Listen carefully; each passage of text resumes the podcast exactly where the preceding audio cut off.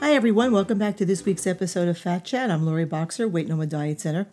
I recently read a very good blog post on LinkedIn by a gentleman named Mario McCracken.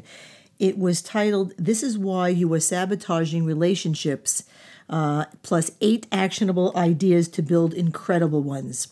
And I linked to that at my own website in my blog post titled, "Do You Have an Unhealthy Relationship with Yourself?" which is the name of this podcast. His blog was on the issue of sabotaging relationships when it comes to success or failure in business. But I had an aha moment almost immediately as I read it because of 2 words that jumped out at me, those being sabotaging and relationships. As you can imagine, I talk to clients daily about sabotage and their relationships because those are 2 components of why people gain weight, why they, choose not to do anything about it, and or how they battle with it. I talk to them about the need to recognize those in their lives, so-called friends, spouses, coworkers, etc., who intentionally try to sabotage their, and sometimes medically necessary, weight loss efforts at every turn. And I also talk to them about the need to own up to their own habits of self-sabotage, which prevents them from achieving the very thing they want most, which is, to lose weight and be healthy. When it comes to the relationships part of our discussions, I focus on the most important relationship of all, the one they have with themselves. Those trying to overcome, conquer an addiction or break a bad habit or just get out of a bad, unhealthy situation, for example, a human relationship, an unsatisfying job, perhaps. You have an angel on one shoulder and a devil on the other. And I talk to my clients about the need to understand that the relationship with themselves takes precedence over all else until they realize they are worthy of being happy, deserving of being slim and healthy, until they stop accepting the bad negative self-talk, such as "I'm fat, I'm so overweight, I'm ugly, I'll never be in a good relationship because I'm obese," and the list goes on, which, by the way, they would never accept hearing those things from anybody else. Until they can accept that, they'll never be strong enough to slay the devil on one shoulder and then only have, the sweet positive whisperings of the angel on the other shoulder to listen to. And in Mr. McCracken's blog, he offers 6 reasons why a business person will have problems with a client or a prospective relationship with a client. And I'm going to use those same 6 points as they apply to weight loss. So he wrote, "When you have problems in a relationship, it is probably because you talked too much." Now, do you constantly talk to yourself and others about how badly you feel about being overweight, but do nothing about it? How can you have a good, healthy relationship with yourself if you only talk or hope or tell yourself you want to achieve something but never do anything about it? His second point was, when you have problems in a relationship, it is probably because you don't listen, because you were talking or wanting to talk. And if you keep on talking, you're not listening. Now, I encounter this all the time, clients who hear me, but they're not truly listening to what I'm saying. As I'm talking to them, I can see they are thinking about what they're going to say next. They have all the answers. They know it all. How can you have a healthy relationship with yourself if you never listen to what others, your physician, those around you who love you, are saying and take what they are saying seriously? How can you have good, meaningful, trustworthy relationships with anyone if you only hear them and yes them at every turn, but don't act on any of the advice and counsel they give you, especially when it comes to something, so important to you as your health? Now, aren't you conveying to them that their concern for you is irrelevant?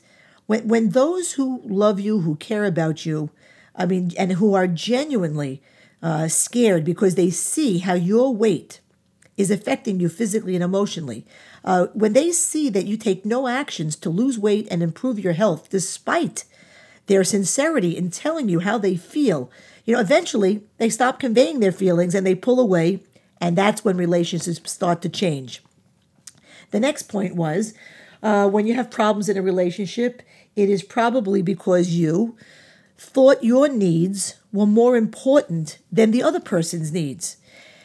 To this, I would ask, you know, is your emotional need to be overweight or obese more important than the way your spouse or partner feels about it, especially if you're not the same person physically as when you met?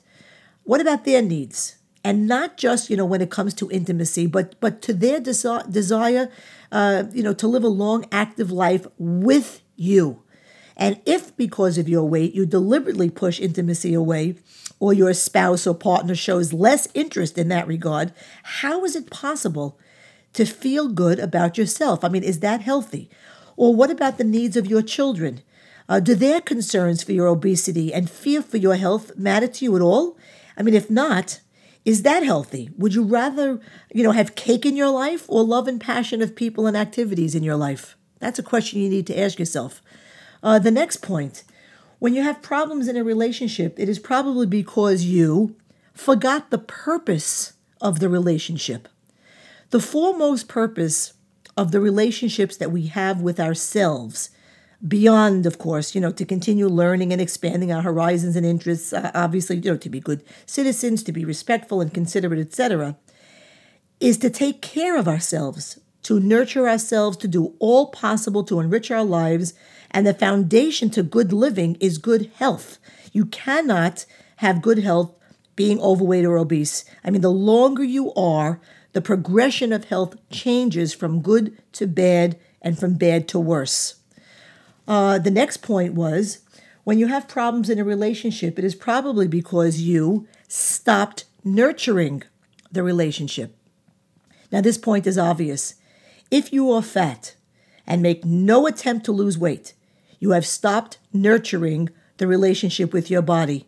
If you make a half-hearted attempt to lose weight and give up, or you start and give up repeatedly, you have also stopped nurturing the relationship you have with your body. And the last point would be, when you have problems in a relationship, it is probably because you made yourself the hero instead of them. Now, is what you want in the moment more important than long-term health?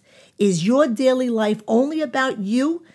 Do you ever think, you know, about how your weight, your size, your health affects your ability or prospects for career success, for example? Do you ever consider how less mobility, less energy and stamina, and physical limitations affect those around you, including and especially your children? Or are you the hero of your day, every day, and to hell with what anyone else thinks? Are you always the hero, you know, the winner? And those whose lives are also affected by your weight and health, are they the losers? When you talk too much and don't listen, when you think your needs are more important than others who care about you, when you forget the purpose of the relationship with yourself and stop nurturing the relationship you have with yourself, and when you make yourself the hero by focusing only on what you want in the moment over what could be achieved long term, you sabotage a healthy relationship with yourself. And as I tell my clients all the time, you get the relationships you think you deserve. When you're in a bad relationship, especially the one you have with yourself, you need to change the way you think about yourself. And the way you think about yourself and the way you talk to yourself creates your experiences. Your relationship with yourself is the foundation of everything. And that, my friends, is my Fat Chat for today.